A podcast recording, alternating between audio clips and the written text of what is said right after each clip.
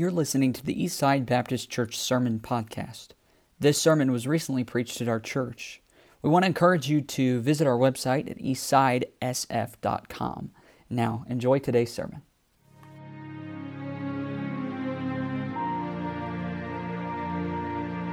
So, if you'll turn to Matthew chapter 6, Matthew chapter 6, and we'll read a few verses here. Um, and once you find it, why don't you go ahead and stand? Matthew chapter 6. We'll begin uh, reading in verse 31. And, and as he did this this morning in Sunday school and in the morning service, sometimes you know you've got a long passage that you want to give context to, um, but it would take a long time to really give you the context in, in some way. So I'm just going to give you a little bit of an overview and jump in right here. Matthew chapter 6 um, you know, late last night, and, before we read, late last night, uh, and late last night, doesn't normally happen, but this, the, the Lord gave me a thought um, from this text for this service. And, and I don't normally operate that way. I'm, I'm a little bit more deliberate uh, than that. And, uh, but just so forgive me, maybe if it's not as developed as normal, but I, I really felt led to present this to the young people tonight. And I hope that you'll listen to this message, especially you graduates, but everybody sitting over in this section right here. Um, the context of Matthew 6 is about focusing on the right priorities. And, and it's evident in many ways in Matthew 6. It's evident in how, how he says to pray, and that you can either pray to be seen of men or you, can be, or you can pray to be seen of the Lord. And if you pray to be seen of men, you have your reward. He talks about fasting to be seen of men or fasting for the Lord's sake. He talks about giving and, and how you spend your money. And all of these areas of our lives reveal what our priority is. Where our treasure is, there will our heart be also. And, and how you pray reveals your priority, it reveals what you're looking at, it reveals your focus. And as we come down to verse 31, let's, let's begin reading there through the end of the chapter. Matthew chapter 6, verse 31, it says, Therefore take no thought saying, What shall we eat, or what shall we drink, or wherewithal shall we be clothed? The idea is that if you're focused on your needs, you're going to be worried about your needs. But if you're focused on the Lord, He'll take care of your needs. That's the idea. Verse 32 For after all these things do the Gentiles seek, for your heavenly Father knoweth that ye have need of all these things. But seek ye first the kingdom of God and His righteousness and all these things shall be added unto you. That's our text, verse 34. Take therefore no thought for the morrow, for the morrow shall take thought for the things of itself. Sufficient unto the day is the evil thereof. A lot of truth here, but I'm looking at verse 33. Let's read it together. Ready, begin. But seek ye first the kingdom of God and his righteousness and all these things shall be added unto you. There's a principle here I think every young person should live by, and really every person in this room should live by, but I especially want you young people to get it tonight. And if you will operate by the truth that you hear tonight, and it may not be packaged as neatly as I would like it to be, but truth is truth. And if you will operate by this principle, by this truth, you will end up living your life for what matters the most. And that's what I want for every one of you. I don't want you to get down to the end of it and you stand before Christ and realize that you gave all your time and attention and effort and energy into things that don't matter in eternity. Every, every one of every adult in this room prays that you will get this tonight so that when you stand before God, you'll think, okay, that was worth it. That's what we want. Let's pray and ask God to help us. Father, I humble myself tonight and I ask that you'd fill me with your spirit. There are needs of members in our church, even now. God, that I ask that you would that you would supply for those needs and that you would help them. Some not even here tonight because of things going on in their lives. And we ask for prayer those special things, Lord, you know. And we pray that you bless them as they're not with us, but also then in this room, I pray that this would be a special time and that you would help every young person here to get the truth tonight. And Lord, that you'd make up for what I lack this evening and that you'd speak through your word to our hearts. In Jesus' name, amen. Thank you. You can be seated. You know, there are, there are few things more exciting for a little boy than getting a big, bright, shiny quarter. I remember as a, as a, as a kid, I, I, I started to value money when, when I got a quarter and realized that I could put that quarter into a machine at the front of the grocery store and get a whole handful of stale M&Ms. I, when I realized that a quarter, and I had one in my hand and I, I left it in my office, so I'm prepared tonight. But if somebody has a quarter, I might as well, I mean, I need money. And I mean, a $100 bill will do too. If you, oh, look at her. Thank you. Are you doing anything about that dollar bill? No. no? Okay, can I? No, just kidding. I'm not going to use it. So, you know, there's really, uh, as a kid, didn't, uh, do you remember what a quarter looked like when you were a kid? I mean, it was, it, it was it just about fit in your whole, the whole palm of your hand. And I, I remember when I, when I would find a quarter, I'd get a quarter, it was just, I was excited. And I, and I remember, though, also that my parents, they taught me from a very early age that if I did get something like this, that I had to do what with it? I had to tithe off of it, okay? My brother's here tonight, by the way, Josh and Misty, they just drove in from the hills on vacation and they came to see us tonight. So great to have them with us here. And um, so he remembers this. Our parents from an early age, and probably your parents did too, if you were raised in church, they taught you to tithe. Now, when I was a kid and my parents would say, give 10% of the quarter, I was like, okay, how am I supposed to do that? And I remember my parents telling me, well, you take, really what you need to do is take three pennies because that's, that's at least 10%, and you need to give those. So in my mind, I'm thinking I have to, I have to give up three little ones if I want to keep the big one. You know, and it, it didn't really make much sense, but you know, it was, it was the principle, and when I realized it's a rule, you know, then I grudgingly gave my offering, which is the right spirit to give, I guess, when you're a little kid. I dropped those three pennies in. Now, another lesson my parents taught me is that when you give, God will bless you in return. Anybody parents ever tell them that? Well, I don't know that I fully understood the concept because after I gave my three pennies, then the next week I was in my sister's room and I looked on her dresser and she had a bunch of change. And I thought, well, remember, I remember that mom and dad said, if I give, that God will bring back money to me in return. So, so I happily then took the money off my sister's dresser and only to find out later that's not exactly how it works. But, but my point tonight is that from an early age, my parents taught me this, taught me this principle God is first. And they taught me that even when, no matter how small the, the amount of money, no matter how, what it is that God gives you, that God comes first and you give to Him first in return. And it's, and it's a lesson that is, is really seared into my mind from, the, from a very early age that God is first.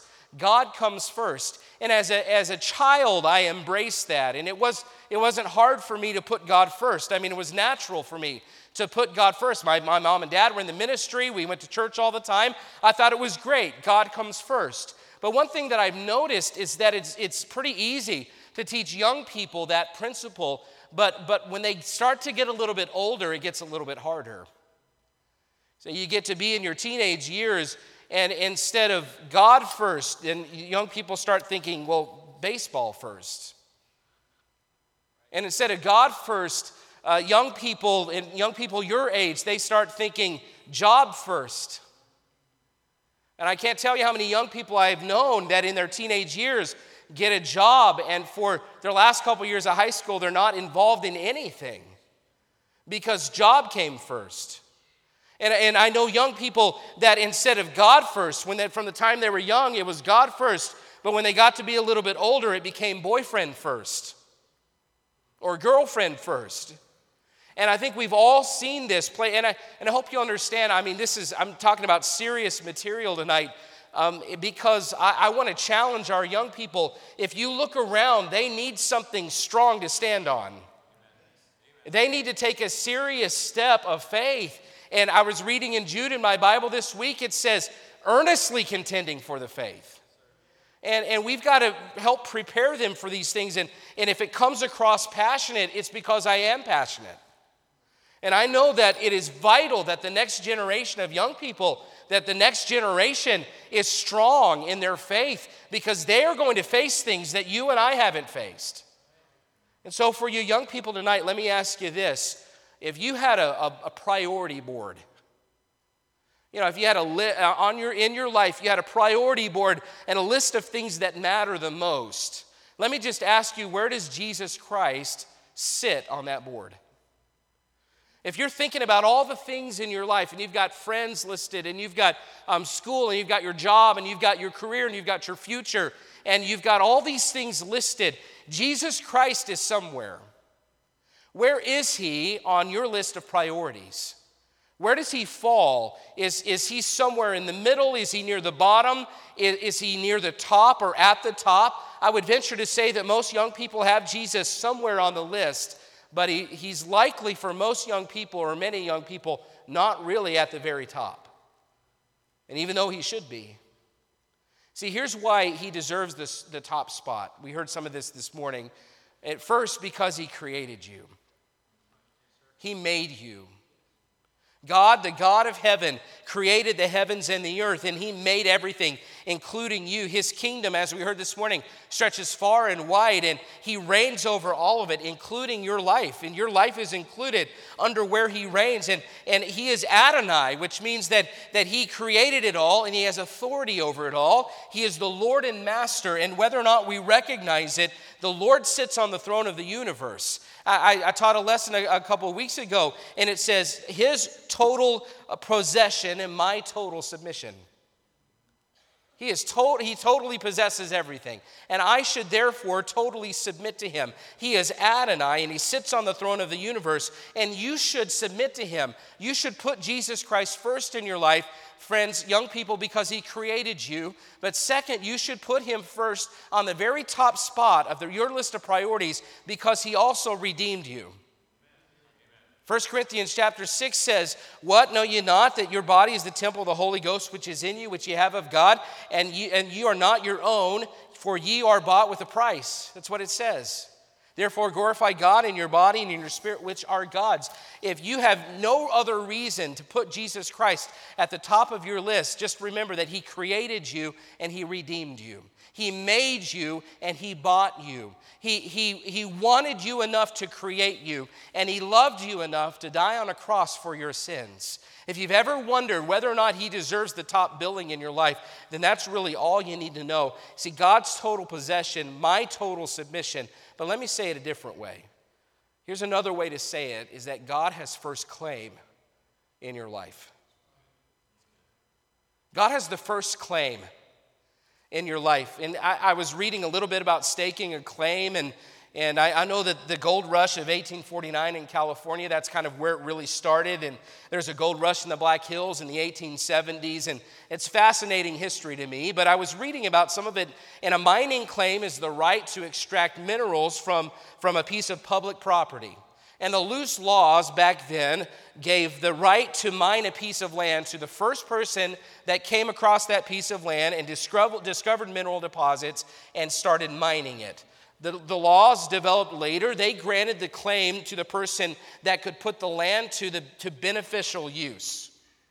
So a person would come along and they would find a spot and they would stake a claim by marking boundaries and they would put either wooden posts or, or steel posts they had to be i think four feet tall or they would take a bunch of rocks or stones and they would build, build a mound that was at least three feet tall. It had to be at least three feet tall for you to stake your claim on that spot. But if you were the first one there and you found the minerals that could be mined and you started mining it and you thought this is a, you're going to produce something that's beneficial from this property, if you were the first one there and you marked the boundaries, that claim was yours. You could stake your claim on that piece of land. And and, and as I thought about that, that, that phrase, first claim, it really does pictures God's right to first claim on our lives. See, He created us, He bought us. He wanted me enough to create me, and He loved me enough to buy me. And therefore, in my life, He has first claim. Young person in your life, he owns first claim. He staked his claim the moment you were conceived, and he reminded you of the claim that he owes uh, that he owns in your life. That when he sent his son Jesus Christ to die on a cross for your sins and shed his blood. So when he says in verse 33 that we should seek first the kingdom of God and seek second his righteousness, then it's only right then for us to say, no, he he made me and he bought me. Therefore, I should give him First claim I should seek his kingdom and I should seek his righteousness. It is only right for me to submit to the one that has the claim to the property of my life. He got there first, he's invested the most, he loves you so much, and it is only right for me to submit to him. I think about what we heard this morning about his kingdom. The kingdom refers to the things that we have that have to do with God's spiritual work. So you say, okay, what is it that I'm supposed to seek? Well, seek first his kingdom, the kingdom of God, that we should prioritize the advancement of God's kingdom. Things like the Great Commission, things like prayer, things like spiritual growth in our lives. Those should be the kinds of things that get the most passion and the most time and the most energy. The local church, by the way, is the organism through which God is seeking to accomplish his kingdom purposes. Let me, and so there's no clearer way, young person and, and church, there is no clearer way to express God first in your life than to give yourself to the local church. This is how God's kingdom purposes are advancing. And so, friends, your schedule should be, should be revolving around the church. Your, your time and your focus and your desire and your energy, it should be poured into your local church. Why? Well, because God said, seek his kingdom first, and his kingdom is being advanced through local churches. I think about on Saturday mornings right now that we're, um, Brother, Brother Samuel has, has, is something that I had asked him to start doing. And and on Saturday mornings, the young people are meeting up eh, here at the church and, and, and they're going out in the neighborhoods and they're putting tracks and, and, and, they're, and door hangers on doors in Sioux Falls. And, and they're out there doing the work of the Great Commission. And I think, boy, what, what better way to, to train this generation to give themselves to God's kingdom work than to help them to fulfill the Great Commission? That's literally what's happening. In the first Saturday, I think they had 17, and this past Saturday, they had 21 or something like that. And I'm just saying, bless God that our young people have an opportunity to come out and invite people to church. And yeah, they may, they may be too scared to really talk to them, and they may just be putting a flyer on the door and then running down the driveway to get out of sight. You know what? That's okay. Because that's a seed planted. And if we can teach them as sixth and seventh graders to be so concerned about the kingdom of God that they'll go out and they'll invite people to church, then by the time they're 10th or 11th graders, they'll be inviting people face to face at the door and asking them to come to church and giving them even the gospel. I mean, these are, these are the kingdom purposes of God. And, but unfortunately, when I consider how many young people spend their time and energy, it's usually not for matters of God's kingdom. They don't typically desire God's work above all else. Most young people don't give their best energy to God's kingdom. Living for God, young people, living for God in your generation, you making the decision to live for God will put you in the minority. It will make you the rare exception. Most young people your age are not giving themselves to God. But, but still, just because that's happening, it doesn't mean that the Creator, Redeemer doesn't deserve to be first. He made you and He bought you, and it's only natural that He would have your best time and passion and energy, that you would love Him and worship Him and fellowship with Him and serve Him first and foremost. We're also called, He says, to seek God's righteousness. And if God's kingdom work, and we'll get, I'm, I'm coming, down, I'm coming up to it, so bear with me as I get here. If God's kingdom work is the external part of our life for God, the kingdom work, then God's righteousness is the internal part. Meaning, and I love the way this happens, is that it's not just about what you do for God, it's about what you are for God. See, we don't need we don't need another generation or a generation of young people that just do things without having their heart involved in it. We don't want a bunch of people that, that just go through the motions and yet they're not really sincerely on board on a heart level. No, we need people that are doing God's work in the kingdom, but we also need those that are seeking God's righteousness. Meaning that God doesn't just, He's not just interested. And the reason that this is important is, is because if you read the New Testament, most of what Jesus Christ addressed to uh, the, in the New Testament, when He was really getting on to people about things, who was He talking to?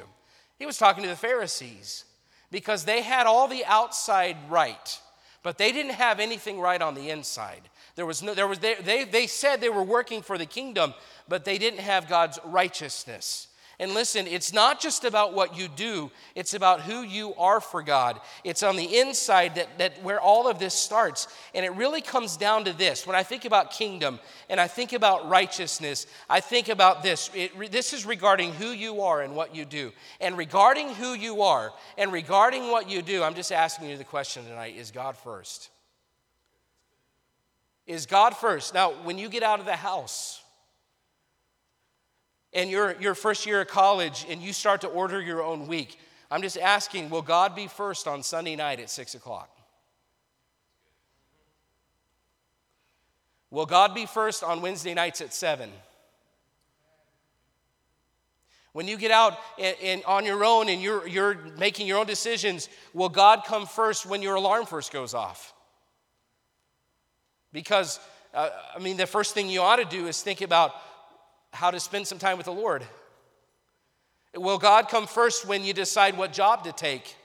I know too many young people who take, take, jobs, and I've already said this, they take jobs based on money. And even when they get out of the house, they take jobs based on how much money it's going to make them. And they never stop to think, well, is this going to affect my, my involvement in the kingdom work? Will my Sundays be affected? Will my, will my time for outreach be affected? Will God come first when it comes time to how you when it comes to how you spend your time?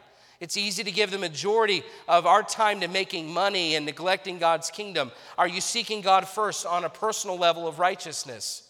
I mean, is God first? Will God be first when it comes down to your relationships? Meaning, I mean, because as you get older, it's just natural. You know, it's okay. I mean, you'll start to I mean, maybe someday some of you boys will start liking girls.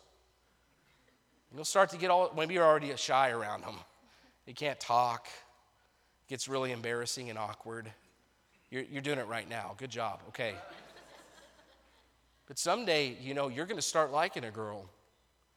And that girl may start liking you, boys. Okay, never mind. Girls, someday there's going to be a boy that likes you. Will God come first? In that relationship. In other words, the things that your parents taught you and the way that they raised you and the way that they trained you, will God come first in the way that you deal with that relationship? Is it going to be God first? Or are you going to start to formulate your own plans? Are you going to start to formulate your own desires and decide what's right? Is God first? Do you put Christ first? Does he have first claim? Listen, this is the most important message I could preach to you. Your relationship with God, your faith is deeply personal. That's the righteousness, but it's lived in public. That's the, the, the, the advancing his kingdom. Those are your life's priorities. But most young people are seeking their kingdom first, meaning they sit on their own throne as king or queen. And most young people are establishing their own righteousness and they're deciding what's right and wrong for them. And, and, and most young people, when they get out of the house, they have, I mean, this is just this is the nature of the statistics. Most young people, when they get out of the house, they abandon what their parents have taught them and they redefine how to live their lives uh, as their own kings and queens. Most 2021 graduates right now, they're sitting on their own thrones. They're making their own rules. And you know what the average 2021 graduate will do this year? They'll be a claim jumper. You see, you say, well, what does that mean? Well, even though God created them, they will operate as if they wear the crown. And even though God redeemed them, they're going to operate as if they are in charge. And, and I just want to, just, just to help you visualize this tonight.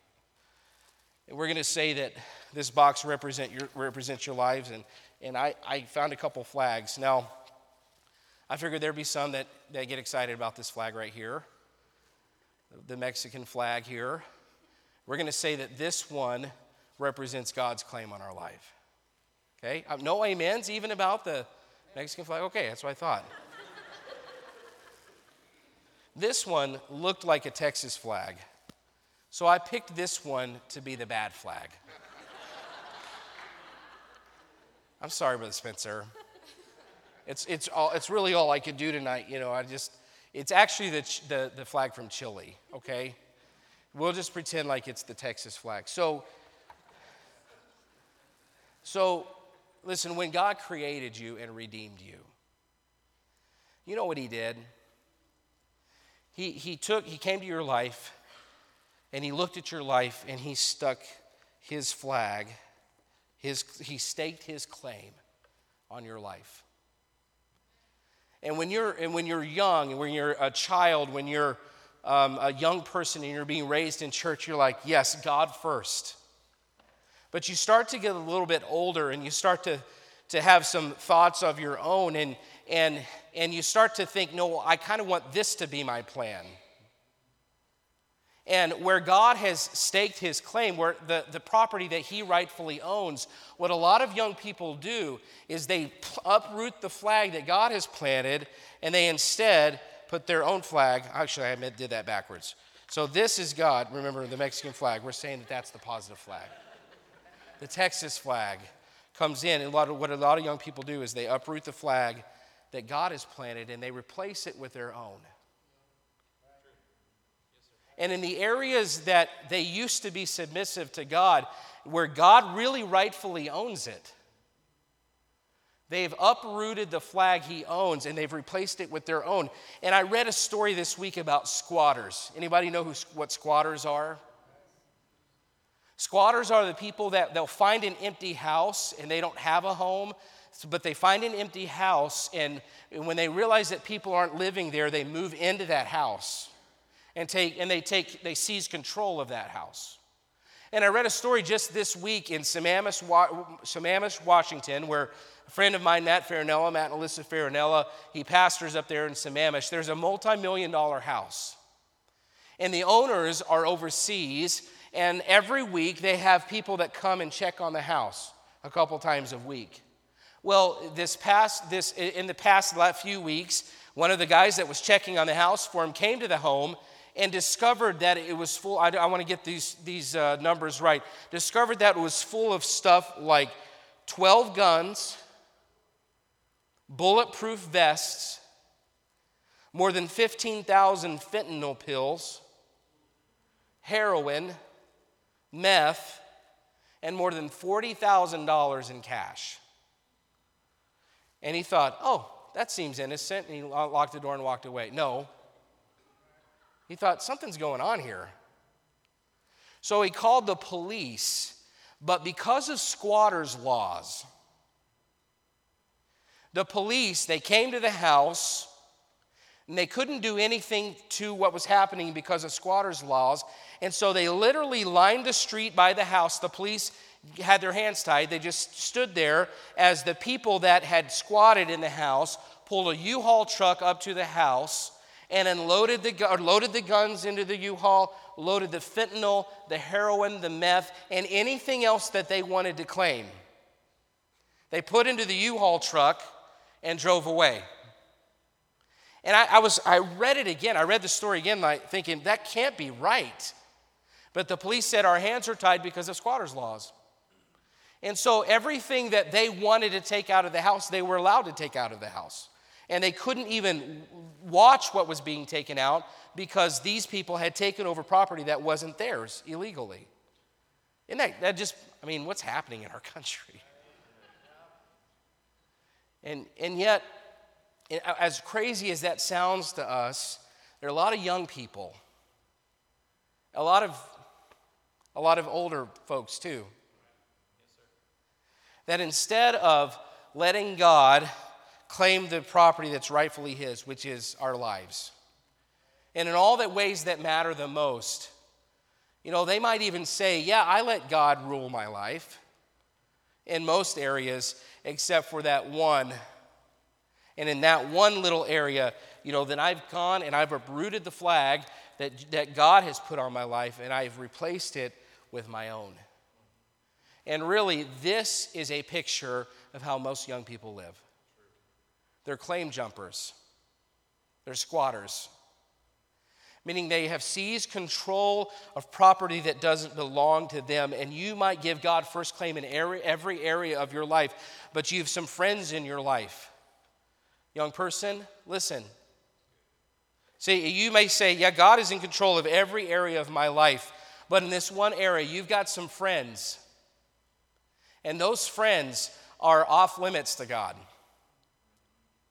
And in every other area, yeah, you say God first, but in that one area of your friends, you have replaced God's flag with your own, and you're a claim jumper.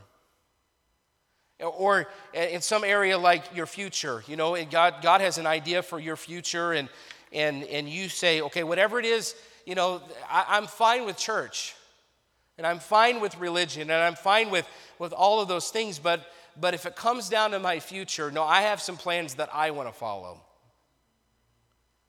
And I have some things that I want to do. So, in terms of my future, what, you, what you've done is you've come and you've uprooted the flag that God, that God planted, rightfully so, by the way, in your life, because he, bought, he created you and He bought you.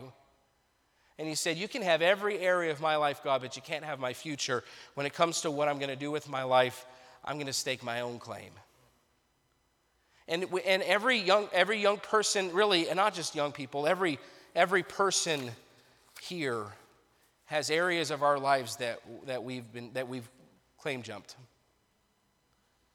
And instead of letting God plant his flag or keep his flag where he rightfully belongs, we've come along and we've moved it. And we've put our own flag in its place.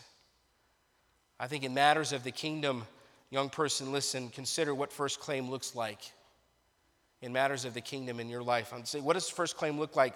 Listen, does your church commitment to God, does it reflect God's claim on your life? I mean, in, in five years, will your commitment to your local church, will it reflect God's claim on your life or will it reflect your own claim? When it comes to uh, your, your involvement in, in outreach, I mean, talking about advancing the kingdom work, Will you, will you be in five years, will you reflect more, uh, will you reflect God's claim on your life, or will you have your own claim on that area of your life? When it comes to your money and investing in, in God's work, are you going to let God keep his claim where, it, where he rightfully deserves to keep it? Or will you replace it by investing your money in, in things that, in the end, when you stand before God, they won't matter? A lot of young people do it. Talking about it maybe in areas of righteousness, because it's about the kingdom and it's about righteousness. And in areas of righteousness, the things, you know, the things that you talk about with your friends, do they reflect God's claim on your life? The things, if we were to look at your, your YouTube or your Netflix history, would what you watch, would it reflect God's claim on your life? The words you say um, not just verbally, but on social media or, or texting or your digital communication? Do those words reflect God's cl- first claim on your life? And, and, you've got to start thinking about these things because, um, you know, you're not just, you're, most of you aren't just little kids anymore. You're growing up. And in about six years, I mean, parents just recognize this. In about six years, every one of these young people, just about, will be getting out of high school and moving on to the adult part of life. And for you, that seems like that's a lifetime, but I'm telling you, six years, it won't be long. And you'll be having to make these decisions about God's kingdom, about God's righteousness in your life. And you're going to have to decide if you want your life to reflect your claim on your life, or if you're willing to say, you know what, whatever it takes, I want God's claim on my life to be what people see. In areas of my involvement in church, in my work in the kingdom, in, my, in areas of righteousness, I want God to have first claim in my life, and I don't really want it to be about what I want. I want it to be about what, what He wants. And you might say, okay, but what's the motivation? I was hoping you'd ask that. You might say, well, what's the benefit to me? Well, because, well, first, remember that the person that gets first claim, he, he created you and he redeemed you. Okay, that's first. But does it go any further than that? Well, I think it does. And this is really what excited me uh, about this message tonight because, in considering that part of staking a claim, there's a principle in this truth that I hadn't considered till I was meditating on it late last night.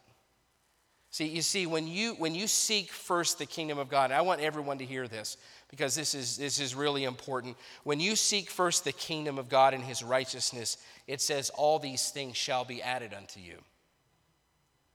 You see, Matthew 6 makes it clear that God will meet our needs if we put him first. And you could say it like this, and this is where it gets good. This is where I got excited. If I put God first, he puts my needs first. You could say it like this God benefits me when I prioritize him. Or you could say it like this, and here's how I want you to get it, and here's what I want you to remember tonight.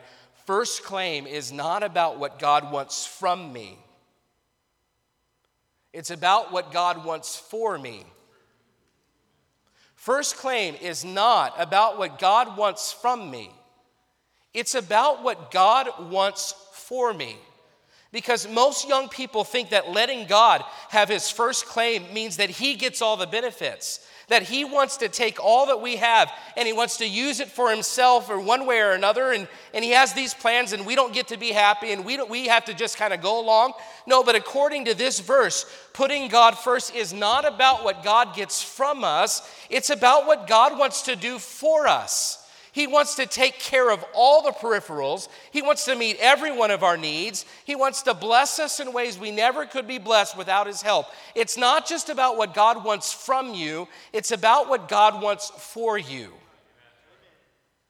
And I think about my, my son. I'm just thankful he's still awake. That's a blessing. When I use him for illustrations, he's using it I was thinking about this, trying to figure out how to, how to describe this, and I was thinking about the fact that when, when he goes riding his bike in our neighborhood, you know, we, have, we live in this second slash third house down from the end. And so if a car turns down our street, there's not a lot of room for them to see what's going on. You know, they could turn and he could be right there riding his bike. So what I've done is I've trained him that as he's riding, and he does this little loop. I mean, there's almost a path worn in the, in the street and on the sidewalk because he does this circle. But I've trained him that every time he goes into the street with his bike, he looks both ways. And it's kind of funny because he really over exaggerates it. So he's coming to the street, and what he does is he goes, and then he goes into the street, does the loop, and then he comes back around and he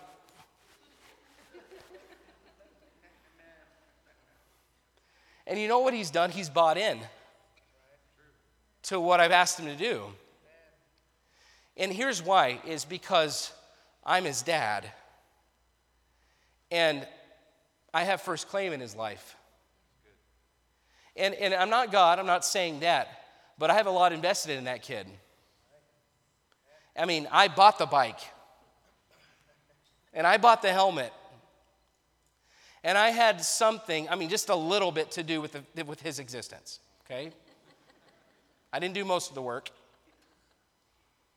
But he's here because I'm his dad. And he's bought into the fact that I want his life to be protected. But let's suppose that in a couple years, when he's 10 or 11, and he says, This is really dumb. I'm kind of tired of it, it hurts my neck. I'm not going to look when I cross the street on my bike anymore. A couple days into that thought process, here comes a car turning onto Penstemon Avenue and meets my son head on. And in that moment, he will realize that me taking ownership of his life was not about what I could get from him, it was what I wanted to do for him. I wanted him to live a long and happy and healthy life.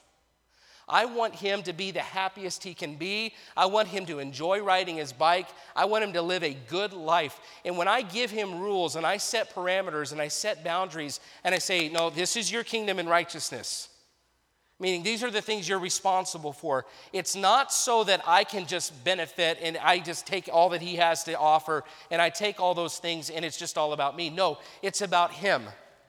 It's benefiting Him. And when He submits to the process that I have placed in His life, it's a benefit to Him. It's not about me, it's about what I can do for Him, not what I can get from Him. And, teenager, putting God first benefits you the most. If you want the greatest benefit, let God have first claim in your life. Let Him come along. And honestly, He already has a flag planted in your life. He bought, He created you, and He bought you. His flag is already there.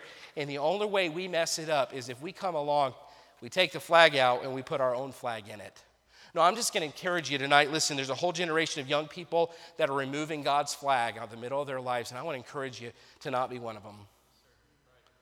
Would you be one of the ones that says, No, God has first claim in my life. I will let Him decide my future. I will let Him decide how much of my life I give to Him. I'll let Him decide if I'm going to go to a year at Bible college. I'll just, you know what? I'm just going to say yes to everything and see what He does. If you'll do that, I'm telling you, God ha- having first claim is not just a benefit to Him, it's a benefit to you. And you say, Well, I'm not sure I buy it. Well, let me give you an illustration from my favorite fast food restaurant. Which one is that? Chick fil A. Certainly not Taco Bell. I read this week that Chick fil A um, is, is far and away the most profitable fast food business in terms of sales per unit.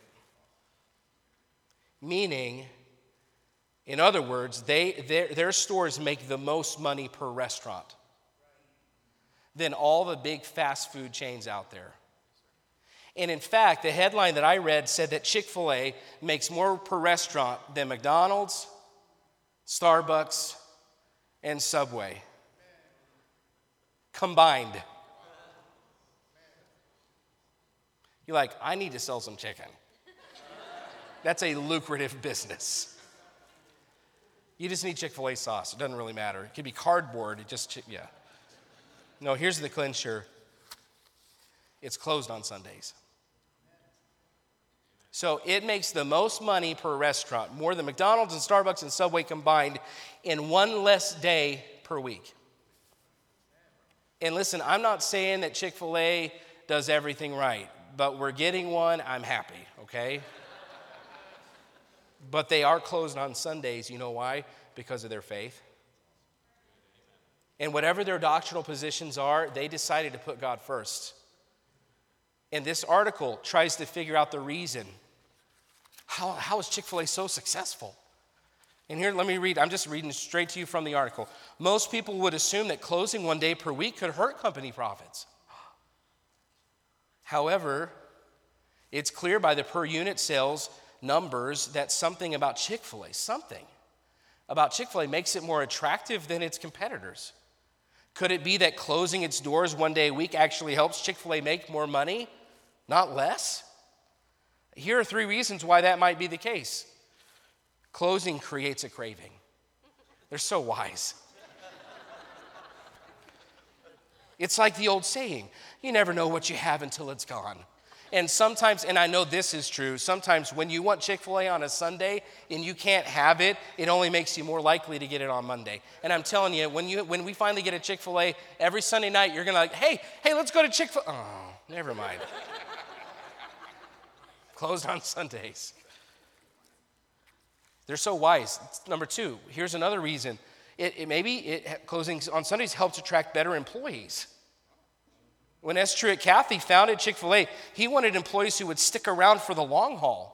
According to a piece in the Washington Post, Cathy used to tell applicants if you don't intend to be here for life, you needn't apply. By allowing employees to have a day off to go to church or an NFL game or simply live their lives, Chick fil A can create a healthier environment and provide better service to its customers. Man, they really, they're really getting it, aren't they? Number three, its customers appreciate the mindfulness. While many customers find Chick fil A uh, problematic due to Chairman Dan Cathy's stance on same sex marriage, Many others also appreciate that the company gives its workers a break. As S. Truett Cathy once said, we aren't really in the chicken business, we are in the people's business. You know, I hope that, I don't know if this sarcasm was coming through or not. I, I, it was pretty subtle, but you know, it's funny that the article tries all it can to somehow explain away why it's working so well for Chick fil A. See, but we can all sum it up with one simple phrase Matthew 6:33. Seek ye first the kingdom of God and his righteousness, and all these things shall be added unto you. Listen, the first claim principle is being played out right before our eyes. But listen, it's not just about Chick-fil-A. Because I look at these two young these graduates right here and I look at the row behind them and I look at the row there and the row there and the row back there and I think really and there's no reason why in 10 or 20 years we can't look at every one of these lives and have seen the principle played out in their lives. In that if they put God first, we might have, we might have some pretty amazing kids grow up to be some pretty awesome Christian adults. And all it takes, young person, is you deciding it's not about me, it's about Him. I'm not first, He is. It's not about what I want, it's what He wants. I'm not first, God is first. And I want Him to have first claim, not because of what He wants from me, but because of what He wants for me. What does He want for me? He wants to take care of every one of my needs in a miraculous way. What does He want for me? He wants to give me a better life than the one I could ever live if I put anything else first. What does he want for me and why should I? Well, because he wanted enough to he wanted me enough to create me. And he loved me enough to die for me. And if he'll take my life and if I put him first, he'll benefit me in ways I, I never dreamed I could be benefited. This is like the easiest choice you could ever make. And we could go around the room tonight, and there's, there are men and women in our church who, at one point, maybe about your age, maybe they went through some struggles and they came to, the, to this later in life. I don't know. But I'm telling you, every, every person sitting here, your parents included, young people, at one point they made a decision you know what, for our family, God first. For our family, He has first claim. So on Sundays, it's not even a decision to make, we're going. And on Wednesdays, it doesn't matter, we're there. When it comes to outreach, if the church is doing something, we're going to be involved. And listen, we're, we're going to serve, we're going to put God first with our money, with our time, with our energy in the mornings, at night, with our TV watching, with what we listen to. Listen, your, your homes are full of people. Uh, your parent, you've got parents. And, and we have homes all in our church full of parents that have put God first and God's blessed them. And parents, I don't know I, I, would say, I, if I could raise my hand and say it's worked in my life. And I'm not rich, and I'm not well known, and I'm not wealthy, and I, am not S. Truett Cathy from Chick fil A, but I can tell you this God has provided every step of the way. He's met our needs, He's met my family's needs. And I'm telling you, the life that we get to live, I wouldn't trade it by saying, well, I'll put that first instead. No, telling you this is the best decision I ever made. And I'm asking you tonight does God have first claim in your life? Yeah, he set down the marker and he established the boundary and he started mining to get the most out of your life that he could. And he's doing it for your benefit, but you could jump the claim if you, claim if you wanted. You could be a squatter and you could seize what's rightfully his. You, can, you have a choice to make. And you might even get what you want, but you'll miss out on what God offers the things that only he can provide. And as you embark on this next phase of your life, especially you two graduates, would you let God have first claim on your time? Would you let Him have first claim on your money, what you invest in? Would you let Him have first claim on what you love the most? Would you let Him have first claim on your relationships? Would you let Him have first claim in, in your future? And you say, okay, God, I don't know what you want from me, but I'm just telling you, I, I, say yes to everything. God, if you want my life in full time ministry, I will do it. If you want me just to be a faithful layperson in the church, I'll do it. And would you give him first claim in your future? Would you give him first claim with your plans, the plans that you've made? Listen, these are sharp kids, both of them. And I think they could go as far as they want to go. But I'm telling you, they won't go nearly as far on their own as they could if they put God first. And I think, what could God do with kids like this? I mean, in God's hands, with Him first, what He might do with your life, I'm telling you, it gets exciting. It's hard for me not to get pretty happy about thinking about that. Would you give God first claim in, in your friends? Because I'm telling you, you two especially, but you can look around the room and tell you, that, and there'll be all kinds of people tell you that, that the, the day that they chose the wrong friends was really the worst day of their lives when it comes to the trend of their life. In that the people you surround yourself with will likely determine where you end up. Would you, got, would you give God first claim? Instead of pulling his flag out, putting your own, would you give him first claim there? And listen, as you do, you'll discover that putting him first benefits you the most. And, and you, you may not get all you want, but you'll get to enjoy all he has to offer, which is better than what you or I could ever come up with on our own. And this is for everybody. Listen, he made you, and he bought you, and he owns you. But he also loves you and He wants what's best for you. And therefore, He deserves to be first. If you'll give God first claim, you'll give God first claim. Not because of what He can get from you, but because of what He can do for you. I'm telling you, it's the best life. Your parents will tell you that. Adults in this room will tell you that. You give God first claim, and you'll find out, well, He can do a lot more for you than you ever dreamed. But, but you have to make this decision to leave his flag planted right where it belongs.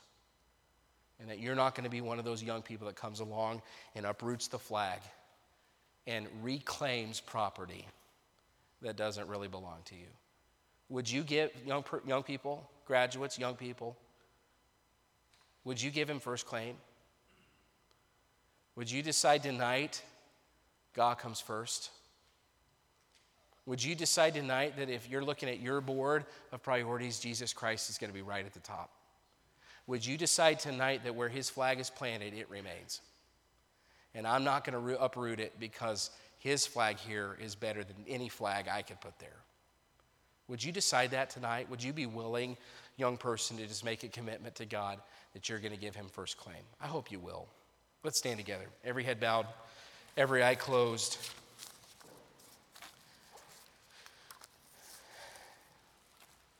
Young people, would you make a decision for Christ tonight? Would you just decide that God comes first? And that your life with His flag planted right there is the best life you can imagine? Listen, just submit to it. Just, just go ahead and do it. And whatever you're holding on to, whatever part of your life that you're holding on to that you're trying to stake a claim in, would you just say, no, God's flag is, right, is better right there? Young, and this is not just for the young people, this is for our church. Listen, every one of us have to come to terms with who's first. And really, every person, grown up, kid, doesn't matter. God deserves first claim. He made you, He bought you, and He can do what's best for you, not you on your own. Would you give Him first claim? Adults, would you give Him first claim in some area of your life that you've tried to stick a flag in? Would you give God first claim? Tonight's the night. Let's do it tonight in Jesus' name. Help, Father, help us. We love you, and, and would you help us tonight in your name to make a decision for you? God, I'm not asking for, um, I'm not asking even for um, like surrendering to something big. I'm just asking that you'd give us, just give us the courage and the desire to put you first. And as we put you first, God, would you do something great? I'm thinking about these young people tonight, just excited about the future. I look at the whole group here and I just think, well, what you could do. God, would you help each of us to decide the priority is you first? Would you, would you help the young people to decide tonight to commit that first claim is the most important decision they can make? And Lord, what you might do. Boy, I'm excited. I just pray that you'd have your will and way in this invitation. In Jesus' name, amen.